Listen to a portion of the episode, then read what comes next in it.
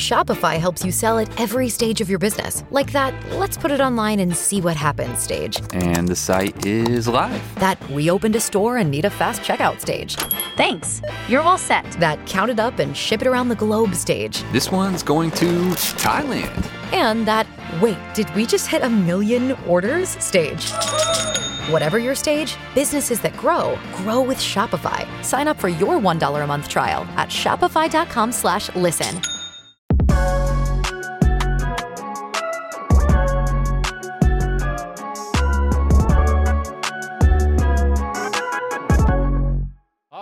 Right, how we doing, Matt? Welcome to the show. Happy to be here. I like that. The little rockets with AMC. I thought that was pretty cool. How are you doing today? Hey, doing great. It's great to have you back. I know that you've joined me once on Money Mitch, but I definitely wanted to bring you back and we'll definitely come to you. And you know, one thing I definitely do think that you stay up on is the retail trends. And I think that's mm-hmm. so important because a lot of us traders, at least the Benzinga audience, is those retail traders. So we want to continue up with those trends. So I'm glad to have you on today, Matt. Happy to be here. And yeah, I mean, obviously, as you well know, Mitch, uh, it, it, ebbs and flows of like you have periods of expansion, consolidation, and right now, just obviously, it's fun to see AMC and GME doing well. I believe they're actually two of the few green ones on the day. But even in terms of the overall market, I mean, CPI report comes out, there's just a lot of volatility. So, as a retail trader and an investor, these are fun opportunities. I feel like a lot of time there's like doom and gloom of like, nope, it's going down. Like you got to stay away. When in reality, you're a bit more active you need these big moves to make the big money. So I think it's more exciting to be retail than even when it's the, like the whole melt up thing. That whole period, it's like, yeah, it was easy, but it was like small stuff. And now, uh, I don't know, I'm having a fun time. Hey, you know, one thing I can tell is you don't shy away from competition and a competitive environment. And we're all here for it. I mean, yeah, it's always great when everybody's winning, but really, trading's about how you can get through those down waves, right? Because the up waves, I mean, everybody's riding the wave. But yeah. if you can hang out and survive during those down waves, is what really keeps us going. Let's 100%. talk a little bit of overall market here first. I want to take a look. How's your overall outlook on, let's say, like the SPY? Do you see us bottoming? And what would you take to really kind of call a bottom out there in the overall market?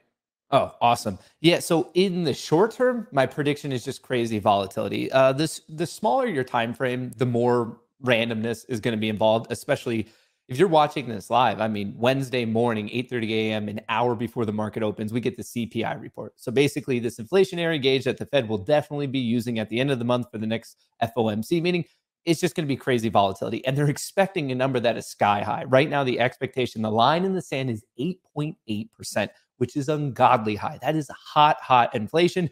If we come in crazier, hotter, eh, the market, the volatility, it's already going to be crazy, but it's tomorrow. Just be ready. The pre market, it's going to go bonkers. That's my prediction for the short term. I think in a little bit more the medium term, couple weeks, couple months out, I do think we're going to go lower. And I'm kind of watching some of these key levels around 850, 855, 860. That's where I'll personally be adding to my long term portfolio. Every little bit we drop, I'll add a little bit more. But once again, that's long term stuff. So even if it falls a bit more, that's all right because I'm planning on being those particular equities for many decades to come. But my reasoning for that of why we're going lower is just inflation's very bad. Most likely at the end of July, when we get the preliminary numbers for Q2, it'll probably be officially in a recession. And right now, just what's going on with Europe, Russia, Ukraine, there's just so many unknowns. And really, a lot of those unknowns, when they become known, probably even more bearish than we'd expect. But once again, I just think this is an opportunity. If you're an active trader, great. The volatility is there. Hopefully, you can catch all these trends. And if you're long term, I think it's just a game of patience and wait for it to bottom out. And to answer the last part of your question, like what would be the bottoming signal opposed to just the price action obviously starting to bounce? I think it'd be one of two things. Probably a series of inflation reports that are finally coming down, showing that the Fed has done what it needs to. And on the other side of that, it's just with the Fed maybe stopping the raising of interest rates or maybe even bringing them down. But that type of interest rate stuff, I don't think we'll really see till 2023. So I think the first real signal is actually inflation, hopefully one of these days, sooner rather than later, dropping below 8%. I know I won't be mad at the pumps, but uh, do you feel inflation numbers will come in hot? I mean, everyone has their eye on the CPI data mm-hmm. coming tomorrow. The expectation is 8.8. Do you see it coming in hot? Do you see it coming in lower than expected? Yeah, I mean that number is so like last time it was eight five, and everyone got surprised because it came in at eight six, and now they're drawing the line at eight eight. It's so high, so like my gut is saying no. Like, how could we possibly be above that? But then recently, the White House put out a statement of expect very high CPI, and I'm like, well, I know they do that every single time we get the CPI report. At least seemingly recently, that's what they've been doing. I don't know. Like if it comes in at eight, nine, or nine, like this is just going to be so, so wild. It's obviously possible. And if I'm reading it and maybe it's a little pessimistic, like, I mean, things are expensive. I know energy is coming down and commodities are finally coming down, but that's a little bit, I don't know if the economy has felt it yet because that's a little bit too far upstream. I think we come in in line at 8 8. I'm going to throw that out there. That's my guess for anyone watching. My guess, the Matt guess is 8 8. And I think the reaction to that will be a bearish reaction. That's what I'm going to put out there. We'll see if hmm. we'll, we'll find out tomorrow if I'm right or wrong. Hey, I like the added extra there about maybe getting a bearish reaction off of an inline number. We'll see what happens there. Now, what stocks do you feel retail traders' interest is really leaning to right now? Is there anyone that you see that's just getting more of the attention? Yeah. So in general, there's always like just the biggest gainers and losers. I feel like people just have up the screeners for that. Uh, but day over day, where we see that continued thing is really where I kind of got my birth into even how this conversation started way back when. And what I do is really through AMC and GME, which I just think is awesome right now. The market, there's a lot of questions about it. And then yet AMC is up 6.4%, GME is up 6.8%. Right now, they have elevated short interest. Both are right in the realm of 20%. So day over day, whether it's Reddit, Twitter, YouTube, just social media, there is still clearly that massive community behind the two. Uh, so it's always interesting to see how that will or won't play out. Recently with GME, we had the launch of their NFT marketplace. NFTs, because of crypto, have been taking a little bit of a hit lately. But when we get the rebound in equities, I expect a rebound in crypto. And what I really like about GameStop's NFT marketplace is I just think NFTs will be a natural fit for gaming. So I'm excited about that. And then on the flip side of that, we have AMC.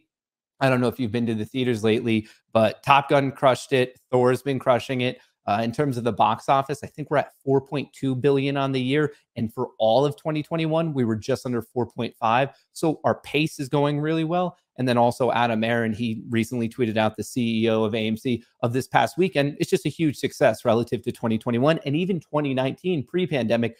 So I know a lot of people who do classic fundamental breakdowns don't want to hear that much about it. But I'm here to kind of argue. I think value before this, before the rise of retail, it was so much of value equals fundamental value. I think the equation's a little bit more complex where it's, yes, fundamental value, that's important. I'm not saying it isn't, but I think there's an aspect of community value. And I was recently having a conversation where ownership of either of these two, it can almost be thought of as like a collectible. You're part of this thing. So it has a little bit more than just like equity ownership in the company. And I know classic fundamental breakdowns, those types of people are not going to like this at all. But in reality, it's the price action and it's the exact price of the equities that that's the end result. So if you think it's fundamentally overvalued, well, that's where it's trading. So I don't know what else to say. So what I would say about that, and I and just to kind of do a quick answer on that, is I always say that there's three variables that affect stocks. Often it's technicals, fundamentals, but there's also one more. There's the story, right?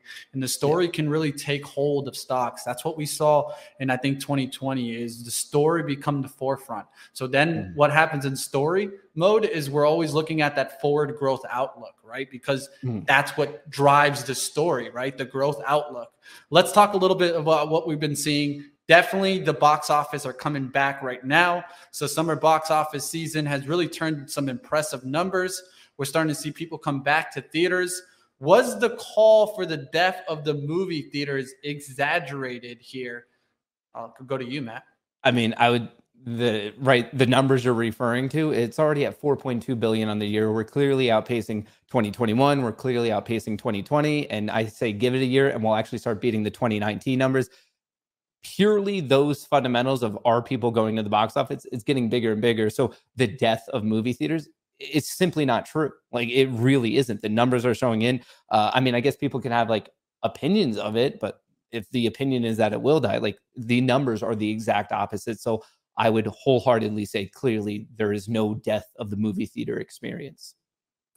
Now, one thing that we've recently seen is AMC's CEO has taken on the short sellers on Twitter with hashtag choke on that. Also, a tweet went pounds. Do you agree that the CEO being active and taking on some of the short sellers on social media is that a good thing for the company?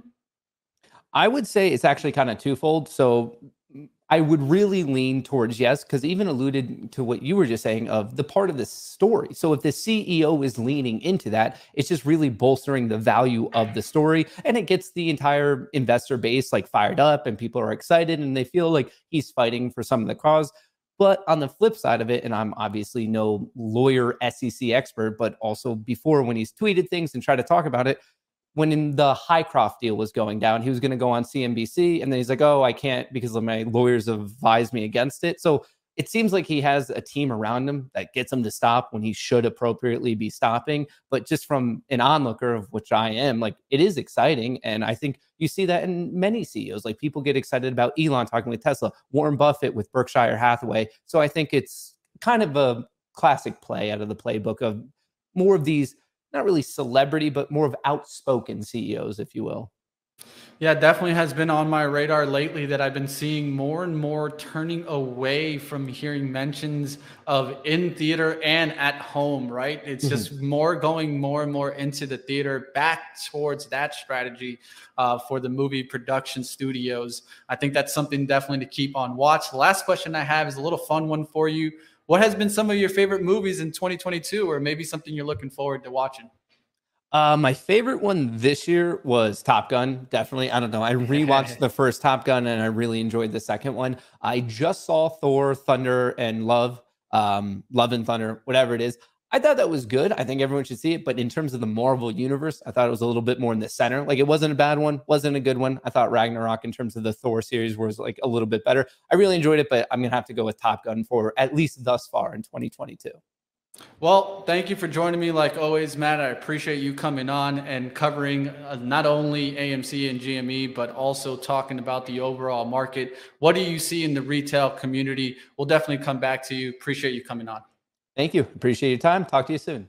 Hello, it is Ryan, and we could all use an extra bright spot in our day, couldn't we? Just to make up for things like sitting in traffic, doing the dishes, counting your steps, you know, all the mundane stuff. That is why I'm such a big fan of Chumba Casino. Chumba Casino has all your favorite social casino style games that you can play for free anytime, anywhere with daily bonuses. That should brighten your day a little.